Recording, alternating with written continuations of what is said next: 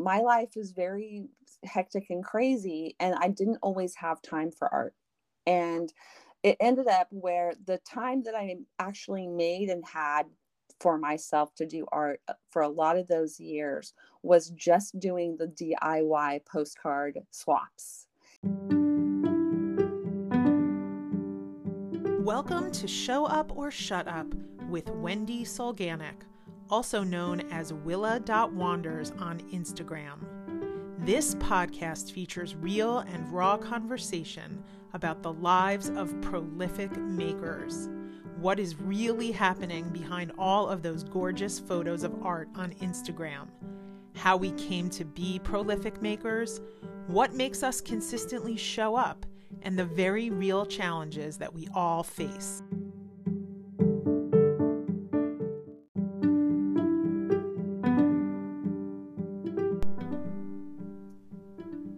Episode of Show Up or Shut Up is brought to you by the Willa workshops found at willawanders.com.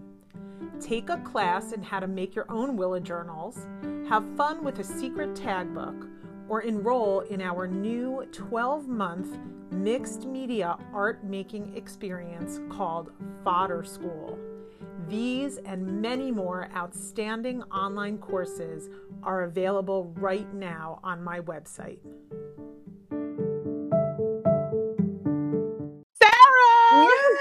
Yay! Welcome to Show Up or Shut Up. well thank you very much for having me on I am thrilled to have you on. I cannot explain why I feel this connection to you, but I'll try. I think it is because you have you're a practicing lawyer okay and I don't know if you know this about me but I have a law degree. i think i did hear that at one point or another Okay, and I just feel like I have so many questions for you about how you're able to manage the I guess the the sides of that, you know, the anyway, we'll get we'll get into all of that. So anybody anyway, um everybody uh welcome to the podcast to Sarah Gardner. Sarah is an incredible mixed media artist and I was introduced to Sarah when Sarah was the host of Wanderlust 2020 or the co-host, I don't know what it's officially called.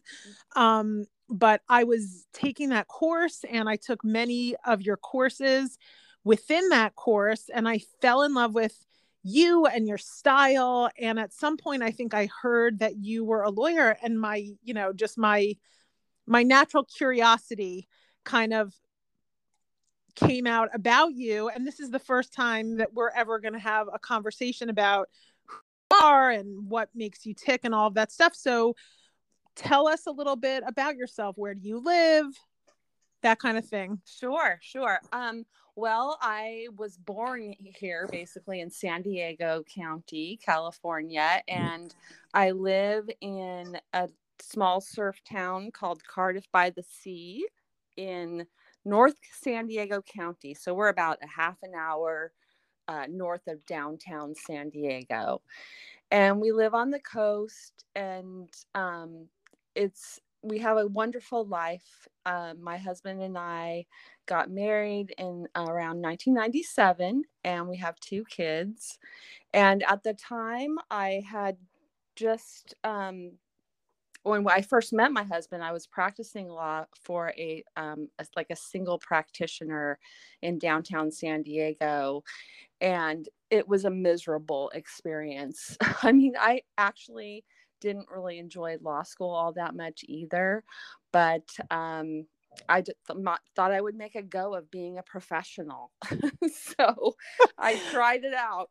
And um, you know, kind of like long, long story short and roundabout, I ended up um, once I had kids, once I had my first m- child, my daughter, just uh, feeling like I can't do both things. And but I f- wanted to try to figure out a way that I could use my law degree and continue with my, you know, I passed the bar. You know, that's that's amazing so it's like you don't want to just like turn your back on that. So um, i found a way to make it work and i decided to practice estate planning. And that way i don't have to argue with people. I can help them and educate them and do more like customer service type stuff. Mhm. and um and some hand holding and like it, it's an emotional thing to do that. So i have kind of a, a natural propensity to be empathetic and kind and reasonable and just. And sometimes as a lawyer if you're trying to do that with opposing counsel they think that of that as weakness so you know in this way i can practice it as a strength in in being a lawyer. So you know and i've done it part-time because my focus has been on my kids for most of the time. And i'm able to meet with clients on their own time after after work. Sometimes i'll even go to their homes and um that that's why that way my ki- my husband could stay home with the kids and it's worked out pretty well and i've expanded into some you know corporate law um you know transactional things like you know um, distribution agreements licensing agreements and um, working for small startup companies and helping them with either litigation management or operations things like that. So I, I get to use my left brain and my licensing and all of my education in doing what I'm doing, but it's not, it doesn't overtake my life. I have time to do the, the left, the right brain things that, that fulfill me like as a person and uh, in my soul and my heart, you know? I am totally amazed that you are able to do both.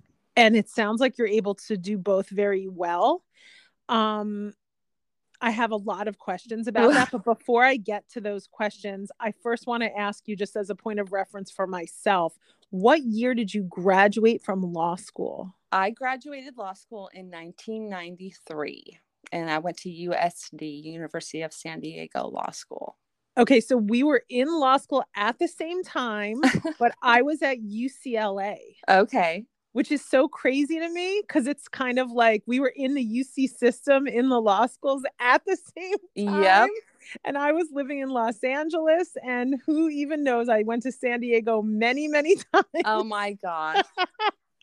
Well, My, I'm um, interested yeah. to hear from you. I know this is like turning the tables a little bit, but um, you, I know that you're from New Jersey. How did you end up in California? J- just for law school? Yes. So basically, I grew up in New Jersey and then I went to college in upstate New York. And then I have I have three older brothers who are much older than I am. Okay. And my brothers started moving to Los Angeles. And actually, even before that, my mother's brother had moved to San Diego. So my mother's brother lives in Chula Vista, and Okay. he has lived there for like 50 years. Wow. So we definitely were a family that was, you know, kind of comfortable with the the bi-coastal mentality of like the family lives on the two coasts. Mm-hmm. And then so my brother, two of my three brothers ended up living in Los Angeles. And I was like, "Uh, Los Angeles sounds really cool. I'm going to try to go to law school in California. And I just applied to a bunch of California law schools. Um, so that's how I ended up in California. And I really loved California. And I would have stayed had the real estate not been so out of my league Right. because at the point where my husband and I had a child and we wanted to raise a family there, I already had made a decision that I just wanted to be an artist. And it's just very difficult in Los Angeles and San Diego and all these places to make ends meet on one person's income. Absolutely. It's very different than where I live now, which is the Midwest, where you have a lot of stay at home moms. And I wanted to be a stay at home mom and an artist, and I didn't want the pressure. So, um, husband's family is in Ohio. And so I came to visit Ohio, and I was like, actually, Ohio is much cooler and nicer than I ever thought it was. It's not just like one big farm, although that right. We have like these preconceived ideas of what places are like. definitely especially coming from the coast it's like you think that like you know you have a lot of right you have a lot of notions about what different places are that are inland in the united states and Yep. Um, it turns out that where I'm from, Sorry about the dog. I'm closing. that's okay. That's okay. Look, we have kids and dogs and everything. Um, where I live in Ohio, it's very much like a, a I guess like a the personality type is more uh toward the left. I don't want to get into politics, but it's it's very liberal where I live. The whole state isn't like that, but I am very very very comfortable and happy where I live. Um so anyway, that's, that's so important. it's very important. You don't want you don't want to live in a place that you just feel like you're a fish out of water or right. something. Right. So, but I love San Diego. I love where you live. We actually have um, very good friends who live in Carlsbad. Okay. That's like 10 minutes north of me. Yeah. And uh, we used to go visit them all the time. So, anyway, so I love where you live. It's a great place to live. So, all right, back to you and the whole legal thing. Yeah. So, okay, so that's your story about your lawyering. Tell me your story about your art. Okay. How did you get into it? yeah, I feel like I've always been kind of a maker. I made jewelry forever. And I mean, I just kind of come from a family like my mom and her mom were just, they were makers. That when we were like six and four, my, my sister and I, my granny taught us cross stitch and my mom embroidered and and sewed and in fact her her main business and livelihood was making sewing and creating designing uh, tea cozies. And um, she basically like she found a way to make a living making tea cozies which to That's me is like kind of crazy.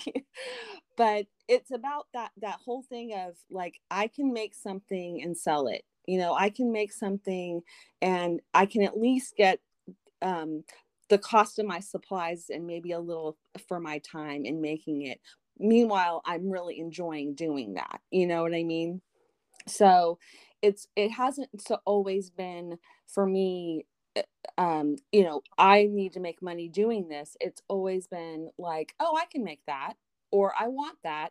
I can figure out how to make it and and have it instead of buying it myself so it kind of comes from that uh, idea of like reverse engineering some things you know Mhm. and um uh, when my daughter was um, like just finishing her kindergarten year you know it was like springtime i think and we were just in the playground after school picking up the kids and the moms are gathered around talking and someone said you know it's like march and someone said what what camps are you signing your your kids up for this summer? And i'm like camps? I'm like what's that? You know she's my first kid and i have no idea. And i'm you know there for her all the time to take care of her. So it didn't really con- you know occur to me that i needed someone else to handle her during the summer.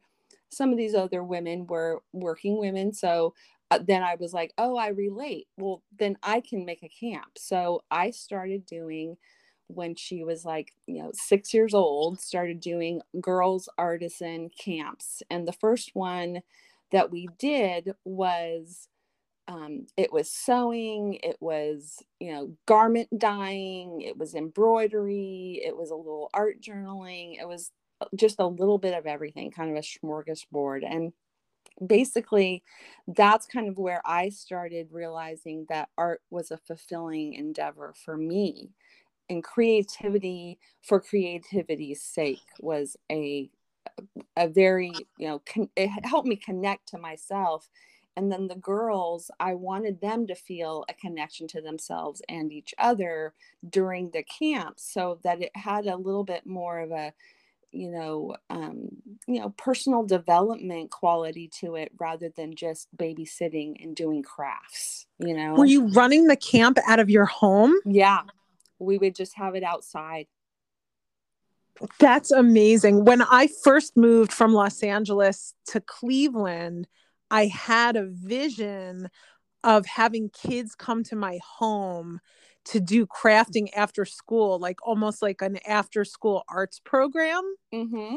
But I never ended up doing it because other things kind of took over like other business opportunities and stuff like that but i had this really strong desire to have kids come into my home and to provide them with artsy craftsy experiences. So yeah. i totally know that that feeling. All right that's amazing that you did that. And how many summers did you do that for?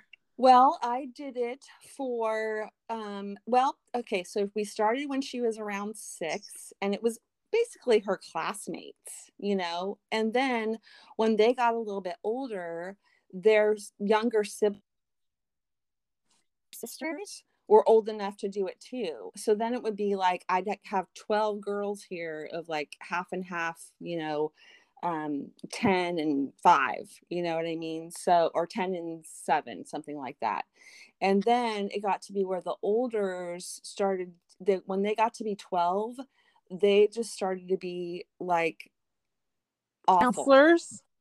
oh, awful they were just horrible. They were like clicky and they started just being mean to each other and they were like disrespectful of me. Oh. And then I found myself being mean and I was like, this isn't going to work. I don't, this is not what I want this to be. I don't want to be like, you know, running interference between like, you know, mean girl attitude stuff. So, I decided, you know, 12 is just it's the age limit I'm going to put on this. And then I just I did for a couple more years, I just did the littles. I didn't even invite the bigs anymore.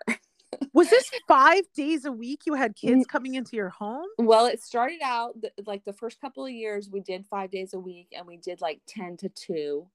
And then um then it was like okay that's just too much for me I, I was going crazy by day four and so I limited then to just the first four days of the week. And then later on, like the last couple years, when I started kind of get burnout a little bit, I just did three days a week. And it That's was a like huge responsibility to mm-hmm. keep kids entertained for hours on end. Yeah, well, it was really interesting because I feel like um it, there's the the childiness that loves like slinging paint and spray painting through a stencil or scribbling with a neocolor 2 watercolor crayon and then spraying water on it and seeing the, what happens. And this excitement that that is childlike within us they're just living they're living that. And so it was it was like to me it like exposed and it made me realize that the child within all of us it can totally get behind that. They're more in the moment than maybe adults are. So it, it was not difficult. I, it only got difficult when they started to kind of have an attitude about it. Like, you know, for the most part, they're just into like, oh, what's this to do? And they're like, well, what's this to look like in the end? And I'm like, don't worry about that. Just focus on what you're doing right now, you know? And how Some did you come up with all these projects? Because that sounds like a lot of hours and a lot of days were you basically providing a new project every day like you know they're they're coming to your house and you have to have all the supplies and everything set up and they're coming in and you're teaching a pro- i mean because four hours a day mm-hmm. three three to five days a week is a lot of art time to yeah. fill. How did yeah. you how did you how did you manage that? Well we did we did a bunch of different things. I mean um it was and then you know they would spend like a good amount of time on e- each thing. So one year we did um we did all kinds of stuff. So i like to do mail art. So we did some mail art and we did some art journaling. And what they do is they would make collage fodder right um, we would do all kinds of things mixed media making papers um, you know, we'd spray paint through stencils, we drip acrylic ink, we do watercolor with salt and you know just all kinds of basic stuff just to make create these papers that then we would transform. So the watercolor paper um, experiments, right, with watercolor would turn into we'd cut them down and make them into postcards. So they'd have a stamp that said postcard and they'd stamp the back of it and draw little lines. So then they have like a set of postcards to take home. And then we'd do collages on Tyvek envelopes, and I would sew the Tyvek collages with my sewing machine, just put different stitches and colors of thread all over them. And then I would cut them up and sew them onto little note cards, postcards, bookmarks, and they would all get a set of these. I matched them with envelopes. I tied a little ribbon around them. And they'd have these things to take home, you know? So it, it was like, for me, it was all, it was a joyful, you know, project just for me to create these things for them to have of their own making you know so and, i could i could understand if you were like i grew up in a house where my grandmother was cross stitching or mm-hmm. my mother was knitting and i like you know i learned from them and i passed that on to these kids who came to my house for camp but what you're describing is something that is not as far as I know, passed on generationally. The whole like mixed media experimental stuff is is not something you just get by default because you live with other women. so where did you pick all of the knowledge and information that you needed to be able to do this? Because that's a lot of that's a lot of education oh yeah. of your own. So tell me about how you were first introduced and where did you take classes? Because this is even sounds like this is kind of pre internet art class oh yeah it is absolutely. So what would happen what first of all i i have to attribute my my mentor McCabe russell who was involved with um, doing she had a blog basically and she's a great photographer. She did like little kids art camps and she called them mermaid camps or fairy camps things like that and she would always make videos of these these kids just doing fun funky fun stuff. Like they'd hold up signs like you are magic and she'd have them going across so the cute. screen and i mean it was just in- incredible stuff. I will try to find a link to some of her videos and and share that with you guys.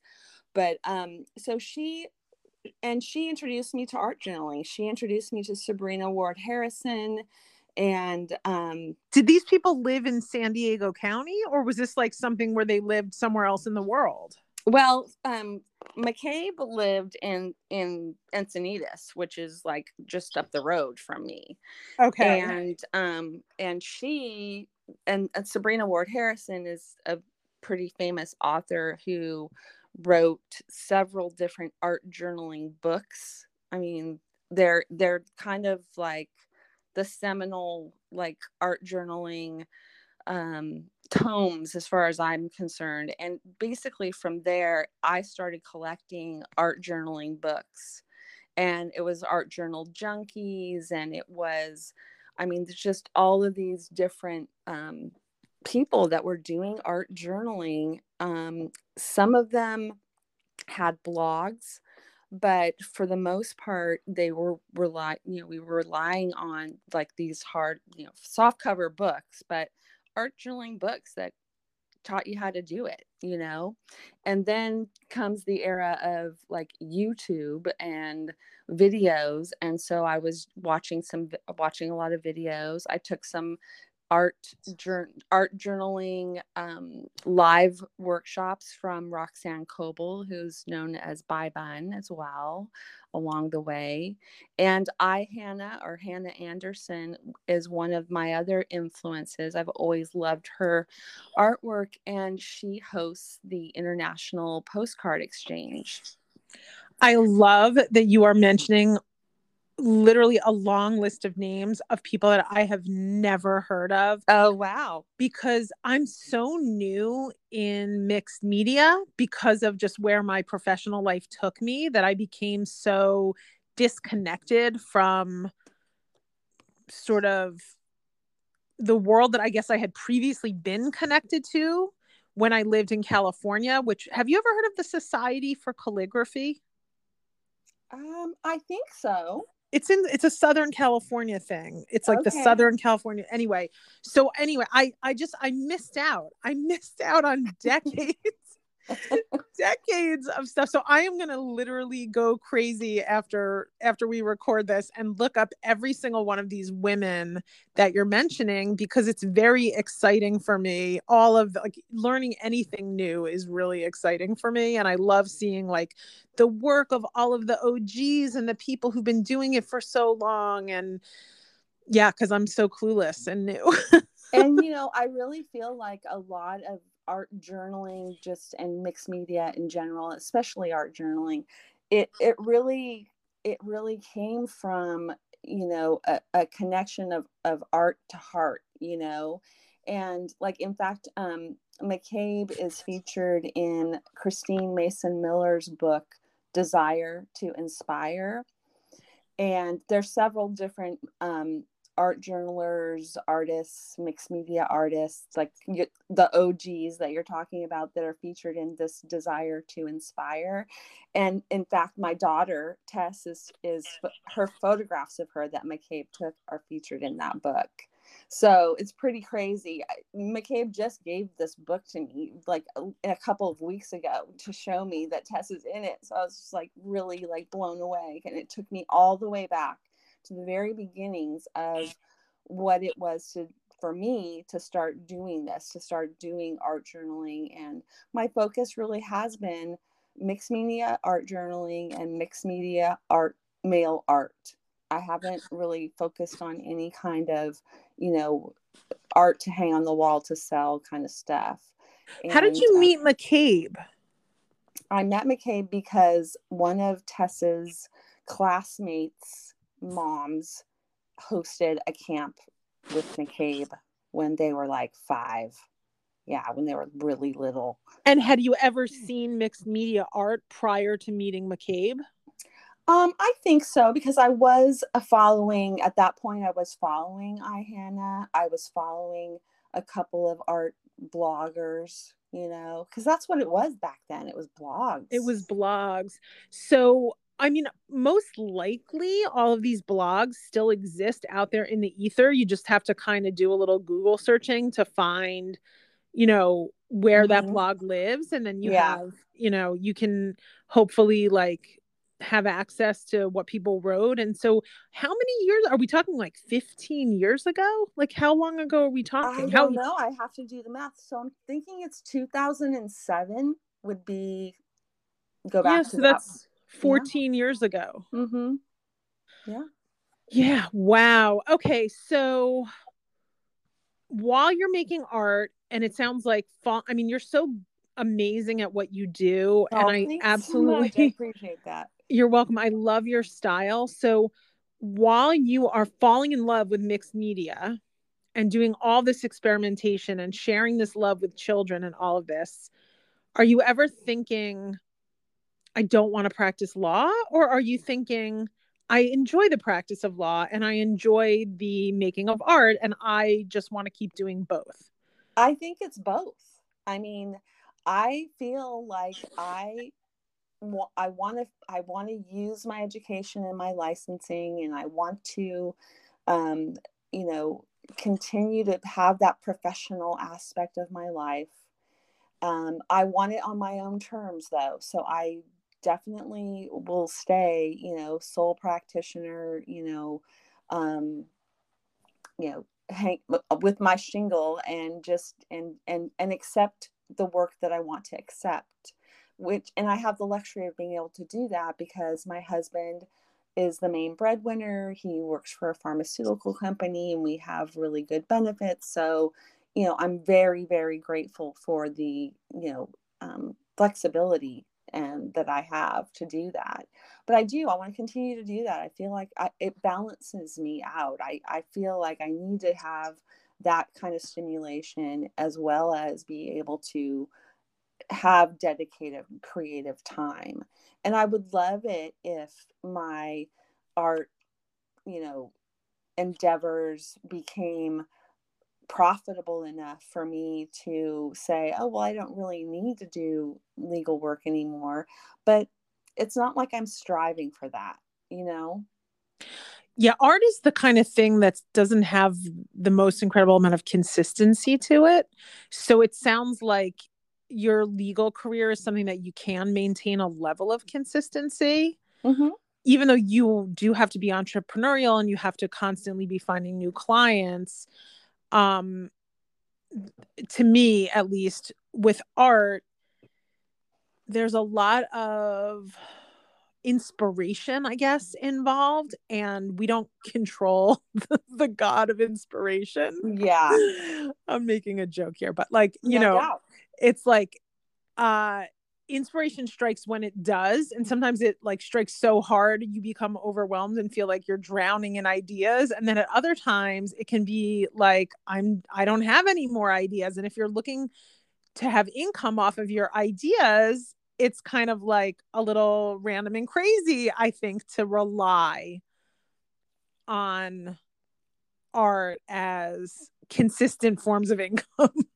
Yeah. And I feel like there's, for me, there's a distinction between my art as my self expression and, um, you know, for me, like creativity for me, and what I was doing to provide a service or um, education or anything to someone else, whether that be the kids, the girls, or the Wanderlust students. So when Kasia Avery of you know Wanderlust and Everything Art asked me to be the guest host, I'd only applied to be a teacher. I didn't know I was going to be offered a guest host position, and that meant that instead of just one class, I had to teach six classes. That is so interesting that you literally just applied to be a teacher and all of a sudden they were asking you to teach six courses. What do you think it was about you that had them thinking this person is capable of teaching a phenomenal amount of content? I don't I don't really know except that maybe they um you know maybe they reviewed my blog and i had some posts on there about the girls camps you know and you know we it showed like all of the different things that we've done and i so guess you didn't mention that you also had a blog. So what what is the name of your blog? Okay well i started my blog i don't remember exactly the date i think it was 2000 and maybe 2009 and just on blogspot and it was basically it's a, I called it an art blog, but I really didn't post that much because my life is very hectic and crazy and I didn't always have time for art.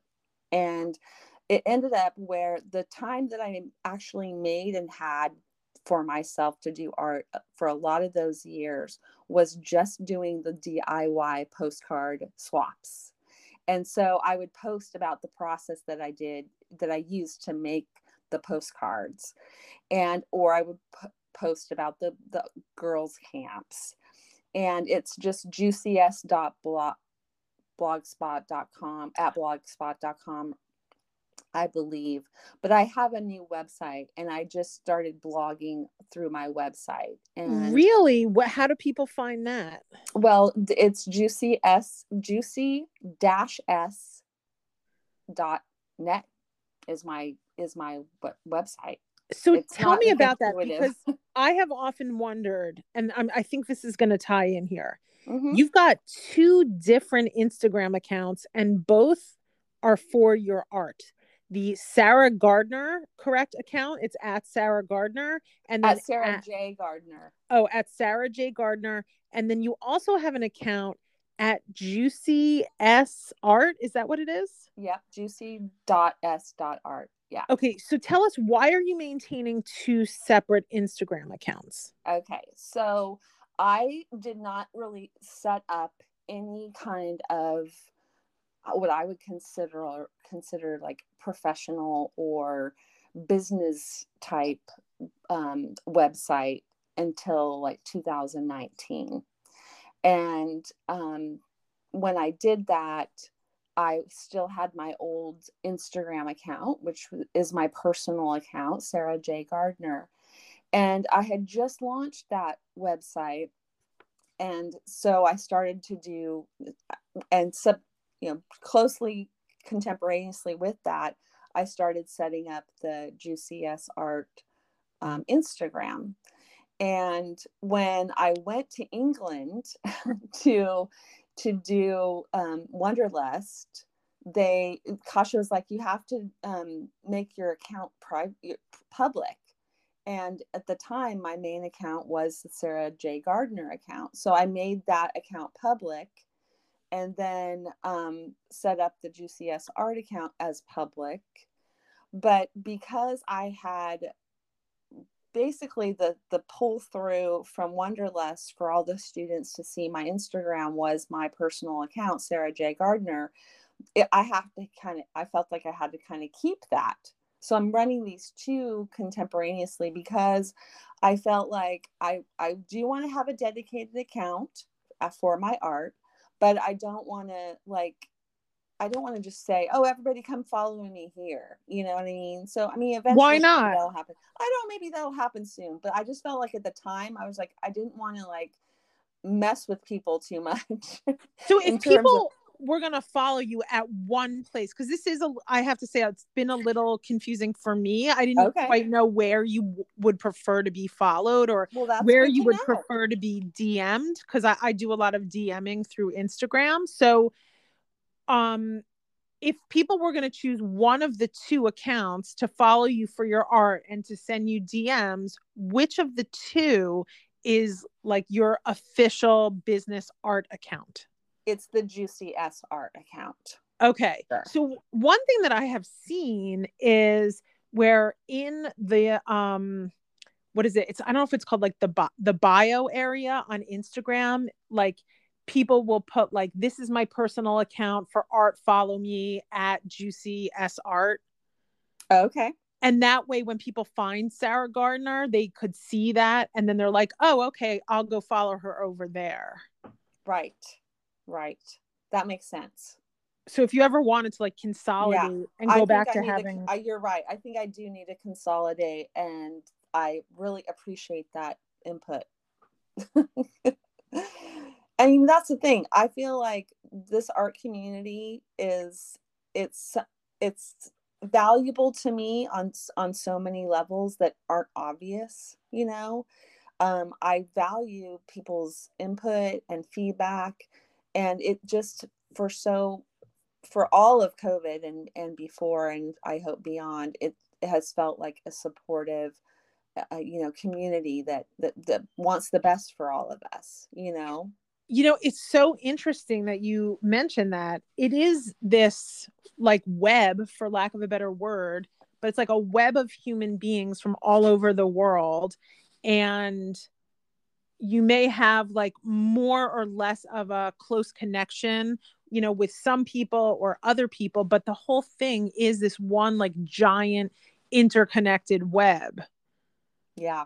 And it has been for me also a source of like just tremendous psychological positive like i don't even know like life like like life energy that yeah. has sustained me throughout the entire pandemic absolutely and i, don't even know i don't know if without the pandemic i don't think i ever would have gotten like that enmeshed with everything or that integrally involved.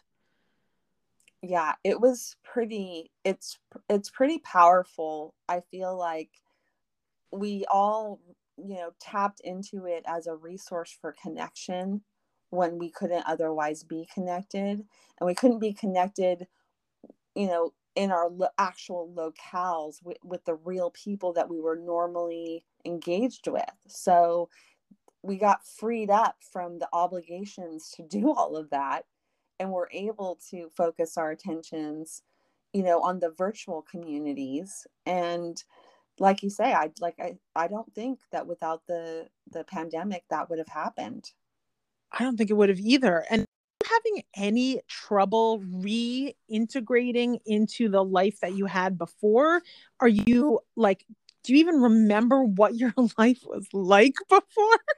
I know. I, it's hard to remember. It's hard and to. I'm feeling I, what I'm feeling is like, oh, all of a sudden now now I can entertain again. We would we would entertain all the time. Now I can entertain again. Now I can get together with my friends, go out to lunch. I can and go have social, you know, engagements and interactions and plan stuff. And I'm like, I don't want to necessarily do all that. That's a lot of work. It's a lot of work and now it's like every every hour of every day it's like a i don't mean like i'm making these decisions when i think like okay i could make a plan with a friend to go do something but if i do that that's pretty much the only time i have during the day for myself and if i do that that means that's like a whole day where i'm probably not getting like involved in an art project yeah. and so it's like okay I re- I do miss my friends. I do miss the social connections, but I'm having a hard time like giving up all of that time that became my art time. Right. And it was like it was your time to do with what you wanted to do, right? Yeah. And now I feel this pressure now to like start sharing my time. yes and entertaining is so time consuming when i have people over for one dinner let's say on a weekend that means for days ahead of time i'm grocery shopping and i'm planning the meal and i'm doing all of the prep work and i'm cleaning the crap out of the first floor of my house so that Absolutely. it looks like nobody actually lives here. Like everything has to be put away and clean and neat. And it's like wow if i want to have people over on one night that's like um, that could even be five days of lost art time. Exactly. it's the artist dilemma of 2021 and beyond. Oh, we got yeah. so comfortable in the pandemic. It's crazy. It's true. It's true. And like you know, that pressure of is real. It feels like pressure, whereas before it was just like a given. Oh yeah, who are we gonna have over for dinner this weekend? You know? And right. So, yeah, so I, I totally get it. I totally get it. I think we've just identified the major problem. Mm-hmm. Oh, well, I oh did have gosh. the opportunity to do. Um, I had started up in 2019. Well, one of the things that happened is that I got tongue cancer in 2018, and um, it was just a fluky, weird, kind of crazy thing that they don't really know why I got it and I had a surgery that summer in June that where they removed a third of my tongue and then they replaced that tissue with tissue from my arm along with like my left arm along with the radial artery of my left arm so that the the new you know tissue would have a blood supply and be able to live in my mouth and then I had a skin graft after that from my leg onto my arm to replace what had been removed from that. And then it was a long recovery process, but all along the way, I had amazing health care, amazing doctors, and I had all so many good outcomes. I didn't have to have chemo, I didn't have to have radiation. The surgery solved the whole issue. And I was just so tremendously grateful, but also kind of had a little bit of a, you know, reality check of, you know, stop doubting myself and stop questioning myself and stop limiting myself because you never know what's going to happen. And so in 2019, when I'm all recovered and, you know, happy and, and, and grateful, I started my website, you know, and I started planning and actually holding what I call art play dates and they came from the uh, times when all the moms would pick up the girls from the girls artisan camps and they'd be like i want to do art camp and i'm like oh yeah you do because it is the funnest thing you know and it, it's super fun to play with art supplies and sling paint. So i just started the art playdates for women for moms like me who want to do that and Like my tagline is let's sling paint, paint and sip prosecco because that's the fun of of creating that I wanted to share, you know. That is so amazing. So I did a few of those in the summer of 2019 and then of course the pandemic hit and we didn't do that, but um, I got to expand my online presence pretty pretty well during this time and i'm so grateful for that as well. And then um, we just had a couple of them this summer so i was able to get that going again. People say are you going to do it? I'm like i guess i'm going to do it you know? Whereas my that little you know voice inside me that says i don't want to do that because i don't have to or i feel pressure and i it's you know now covid's over really? Is it over? Kind of thing. So but i did them and they, they were really they worked out really well. I felt like you know i got to connect with some real people and some real students um, and then the second one i did actually i turned into kind of a virtual art play play date as well. So and i have to say wendy you have been um, a, at least partly a catalyst for that um, virtual art playdate because um, you encouraged me to uh, increase the readership of my newsletter and subscription to my website. And as an incentive for people to subscribe, I gave away the virtual art playdate videos. That is so cool. Yeah. All right, but I want to go back to something that you that you you touched upon and really dig in a lot deeper. So you said that going through having cancer and wow, your story is very intense what you had to go through physically to survive and that is an incredible story. But what were you like before that as far as like psychologically, mentally?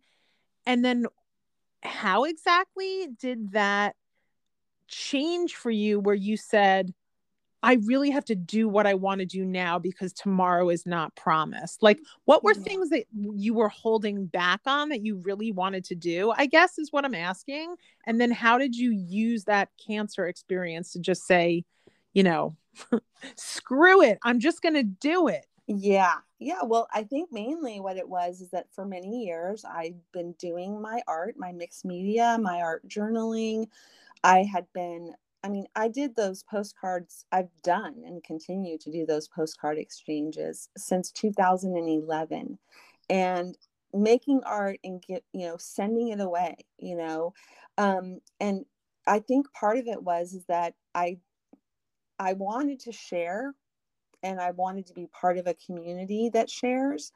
Um, but I always second guessed it. I didn't feel like any of it was worthy of, of anything other than just giving away, sharing, or whatever. And I think part of what um, and what was holding me back really was like, who am I to think that anyone be would be interested in what I'm doing? And so it's just basically those limiting beliefs where it's like, yeah, my art's all fine and good for me, and I really enjoy it, and it really connects me to myself, and that's all it is really. But coming to the conclusion that I have the ability to teach because I have taught little kids for a really long time, and I have um, a, an interest in sharing it, and I have gotten so much joy and so much like connection to self from it myself that I want to share that aspect of it as well. So I think what cancer really taught me was that if you just live in your own little world and don't share it, you know, it's going to life's going to pass you by and you won't have, you know, shared it. You will just have kept it to yourself. And okay, so, so this is starting to make a lot more sense to me because when I look at your mixed media art, one of the things that I see is like, wow, this woman has a phenomenal style and clearly a depth of knowledge.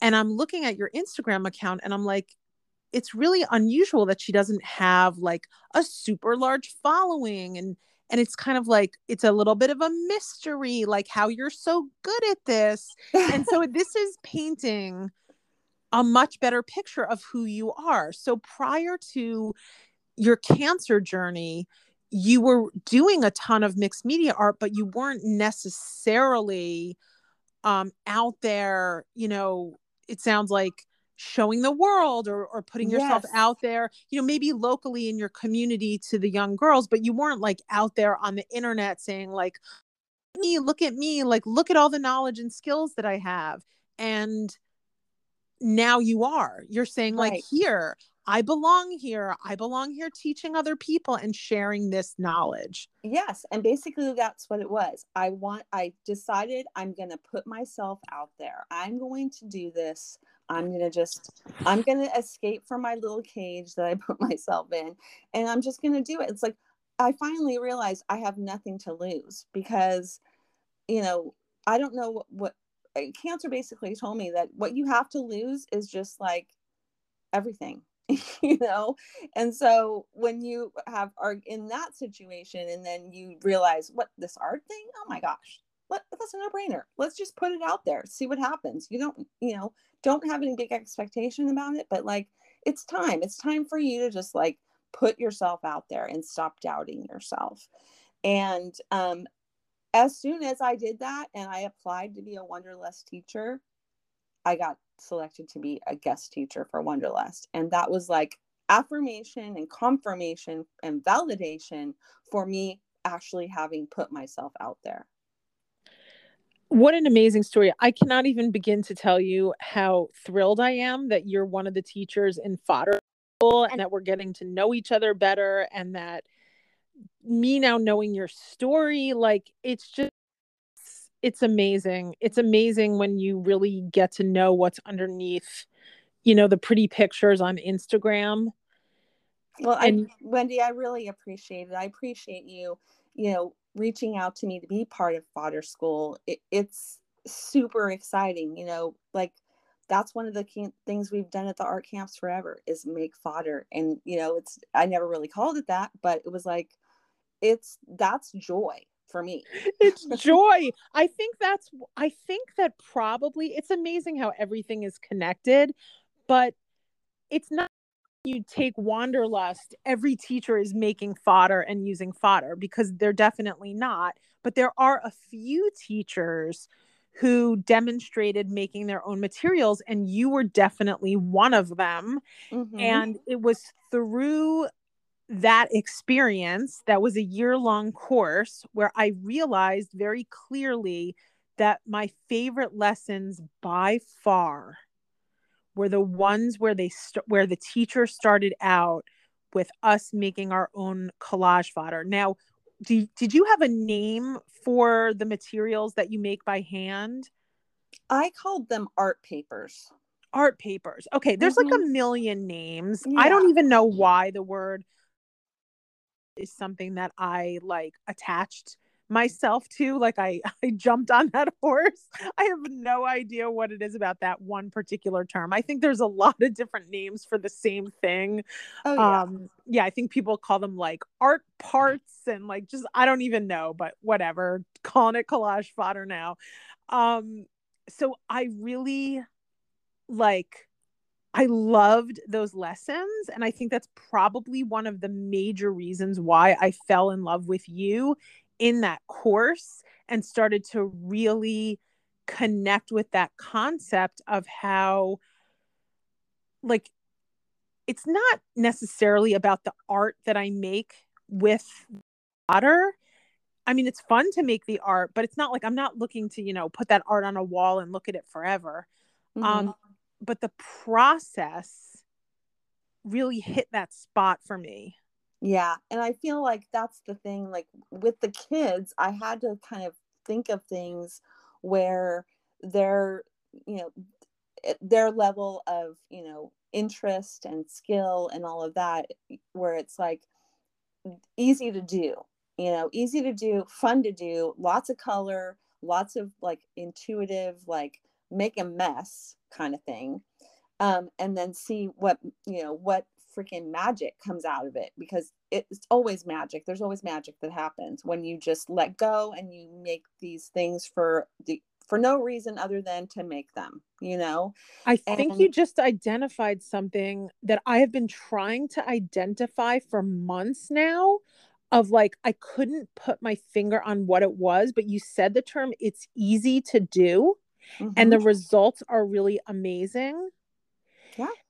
And I've been thinking, like, what is it about this? Why am I possessed by collage fodder? Why am I literally taken by this idea of school dedicated to our love of collage fodder? Why, why, why, why, why? And you just nailed it for me. Yeah. And I think the the other aspect of it is like in I'm just harkening back to the girls art camps again because they'd be like, okay, well, what are we going to do with this? What is this for? Like, there would be a couple, like, I don't know if they were Virgos or whatever. they were just like um, very intent on knowing why they were doing what they were doing. Just a couple. Most of the kids were just like interested in doing what they were doing, but there would always be a couple. And I'd be like, I know exactly where they're going with this because if I was them as an adult sitting there, I'd be wondering the same thing. But I'm like, you don't you don't have to worry what we're doing with it. Just have fun making what you're making. And that's the whole point of for me that's makes collage fodder mm. fun is that I'm not creating some eh, you know work of art, some end product that is going to be something. It's just the it's the pure act of creating it. And um that but then there's the flip side of that for me at least was when I made some, you know, one of the postcards that I made in a series of, based on my visits to Sayulita, Mexico, I sent you one. Um, I actually made some additional collage fodder for those to supplement the photographs and the other um, collage ephemera that I had to work with. And so there's an aspect of, well, I need a little something else to go with this and I can make that myself. So there's that aspect of it being for, for a reason, made for a reason to go into something that I'm making, right? And for me, my um, my class for fodder school is kind of along those lines where you suggested I make ATCs for my main lesson. And I'm thinking, okay, well, I'm going to make collage fodder that goes with that. So I'm going to make micro fodder because ATCs are so small.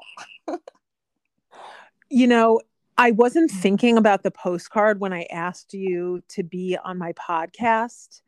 But now that you mentioned the postcard that you sent me, I do want to say thank you so much for sending that to me.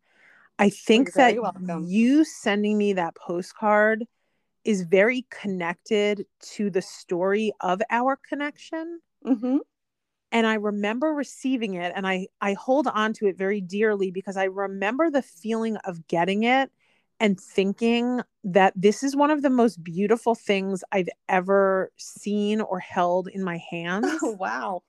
And i very distinctly remember the marks on there and thinking like wow i just think this is so cool and I'm so excited for her lessons in fodder school. um, I'm just very drawn to your art.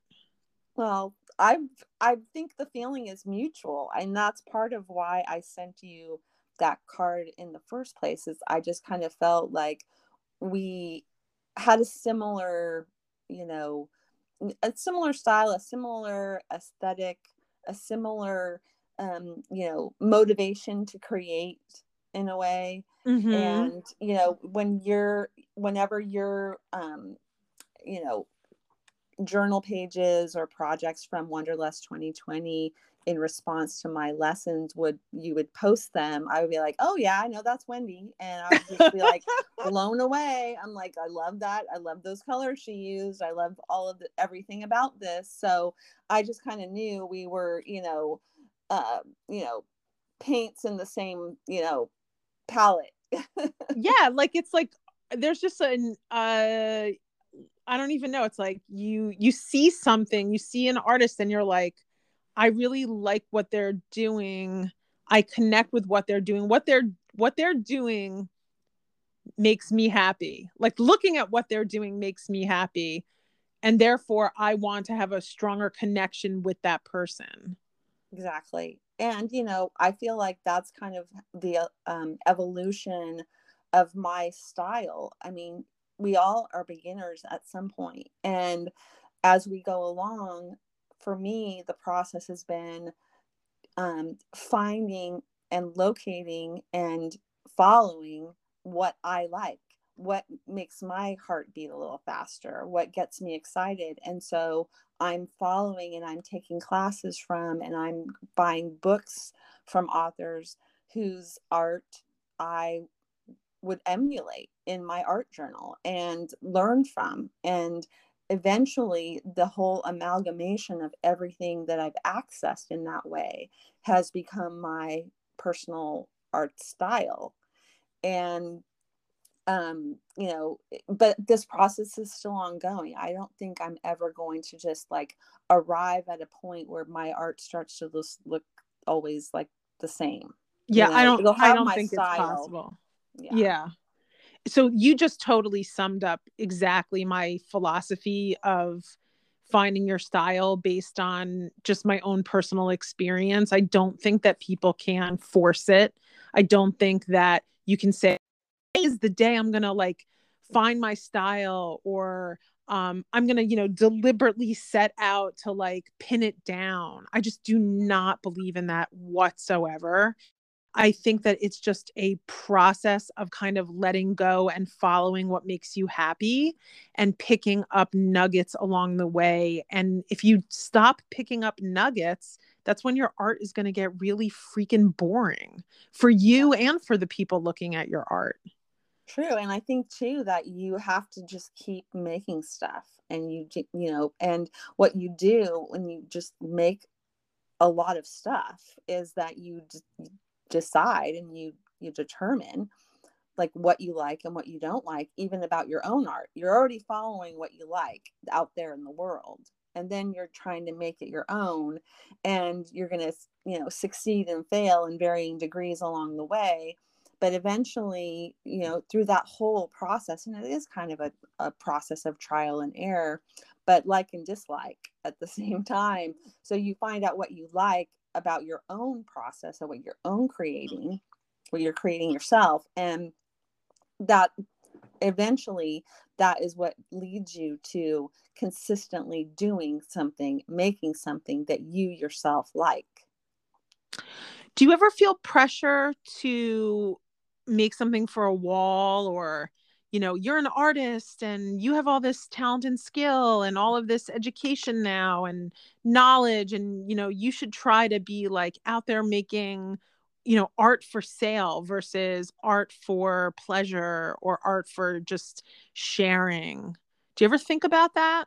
I do and i i mean um people say that to me you know friends and my my sister too will say you know you should do this and you could totally do this. And she'll my sister she's a, a rep for like some design companies so she has a line of artwork and she just showed me their you know latest lookbook and she's like you could totally do this. And you could totally do that. And i'm like I, I that's not going to give me joy. That's not why i do what i do. What i do i do for the process of doing it. And um, that's why I would like to continue teaching people the process of what I do because in a way that that monetizes what I'm doing but it does it in a way that is much more personally fulfilling to me.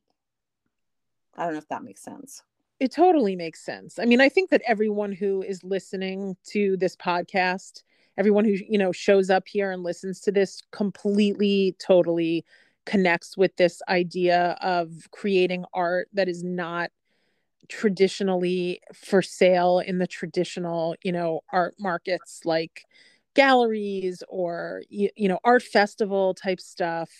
Or even now, there's like a lot of online um, you know, place people sell wall art and I, i'm not knocking it i wish i could i wish i had the the desire and the the confidence and all of that to sell you know to try to sell wall art i'm in no way criticizing it i'm almost just identifying that i just i don't have it in me to do that um but that doesn't mean that i can't make art like the center of my life Right, right. And I mean, I have made walls wall art before, but I just like I said, it it's um that's a focus on the end product to me that that it's great you know the end product i like it what you know it's good i i can sell it i've sold stuff but at the same time it's it really is for me what i enjoy most is you know the process of creating and what the process how the process helps me experience awe and wonder in and be in the moment and use my intuition and access that part of myself that I don't normally, you know, we don't always get to do that in our day to day lives. We don't get to pay attention to our intuition. We don't get to say, what if I just sling this paint over here and what happens? What if I use this color? We don't get to make our decisions on a day to day basis in our everyday life based on those types of inquiries. And so eh, that's that's what I want to do. I want to focus on the process and I want to keep learning, you know. Yeah. While you were talking, I just thought about what we want to focus on. And what came to my mind is like the reason I do not want to try to sell art, traditional art, is the last thing I want to be thinking about when I'm creating art is is someone else going to value what I'm making enough to want to buy it? Like that would be so horribly stifling for yeah. me as a creative and i know again like not knocking people who are able to do it i think it's amazing um it just would it would ruin the experience for me i tried it like a tiny little bit dipped my toe into it and i was like oh man that like totally sucked for me yeah yeah well it's that thing of oh will this sell will, yeah. It, will this sell and you know you know and you're creating it as a product you know and eh, so that to me i mean maybe at one point you know i i could do that but i just at this stage in my evolution as an artist i still want to be focused on the the just creativity for creativity's sake and what it brings to me in terms of you know you know this connection and this um, basically it's well-being self-care. I call it creativity self-care and and then share that aspect of it you know with other people. Um, to me that just seems like it, it's just it's more f- fulfilling for me and i do see the potential for it to be a marketable thing that is a little less I don't know if it's like abstract. I don't know. I guess I believe in that product more than I would believe in like a canvas that I created. I don't know why. No, but... it's interesting because I feel the same way. Like I'm very comfortable in the arena of creating an art experience mm-hmm. um to share knowledge with other people and I'm like I love doing that. I'm so happy to uh you know conjure up ways that people can have these art experiences together online.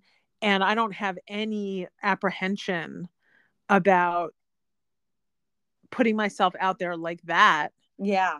And like so if it feels right that's what we should do. Exactly. And i think that for other people they couldn't even imagine a life without trying to make wall art you know? They right. could not imagine not putting paint to canvas and putting it up on a wall and and trying to have uh, you know other people a conversation with other people you know where when people are looking at that art they're wondering what is it about? or analyzing it or and i don't want anyone analyzing my art. Please don't look into my art. You can look at it; it's pretty, but please don't try to like you know make a narrative of it. Um, so anyway, it has been an absolute pleasure and an honor to have you on this podcast. Well, it was great to be here, and I really appreciate you having me on. Um, is there anything else you want to let people know? So let's let's go through. I always I always forget to do this, but then I'm somehow reminded at the end. How can people find you? So Instagram, spell your Instagram account name. Okay, so we're going to go with the official art Instagram account. Um, starting off today, okay, and that's juicy dot s dot art. So it's at juicy dot s dot art for Instagram, and then my website is juicy dash s dot net and on there you can see there's any events that i'm having whether those are live art play dates or virtual art play dates in the future. Um, i have my blog up there and i just got a little uh, wake up call from the internet on instagram um, requesting um, pdfs like shareables printables. So i'm going to add one to my website today and um, that's basically it. I don't think there's there's much more that you could you know discover that you can't get to through my website. I have all the links to my instagram and my youtube channel and all that there. Beautiful. All right people go look. If you don't already know sarah's art it's amazing join us please in fodder school. There are so many of your fellow connections and friends that are out there all over the world that have already decided to join us at fodder school and i just think it's going to be truly epic really. yes, like fun. this is not hyperbole. Like i'm not bsing when i say like i vis- i envision this is going to be transformative for people and i just think people are going to have so much fun and uh, I just cannot wait to see what everyone is creating, inspired by instructors like you. And I'm really, really, really looking forward to it. So, Sarah, too. Thank you. Thank you for coming on and have a wonderful weekend. You too, Wendy. All right. Bye, Sarah. Bye.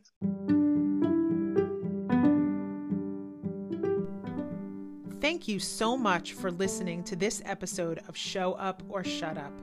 If you've made some art or craft while you listened, take a photo of it, post it to Instagram, and tag me at willa.wanders so we can see what you are up to. And if you feel like what we've talked about here spoke to you, press that subscribe button so that you're the first to know about all of the new Show Up or Shut Up episodes. Have a wonderful day and go make something.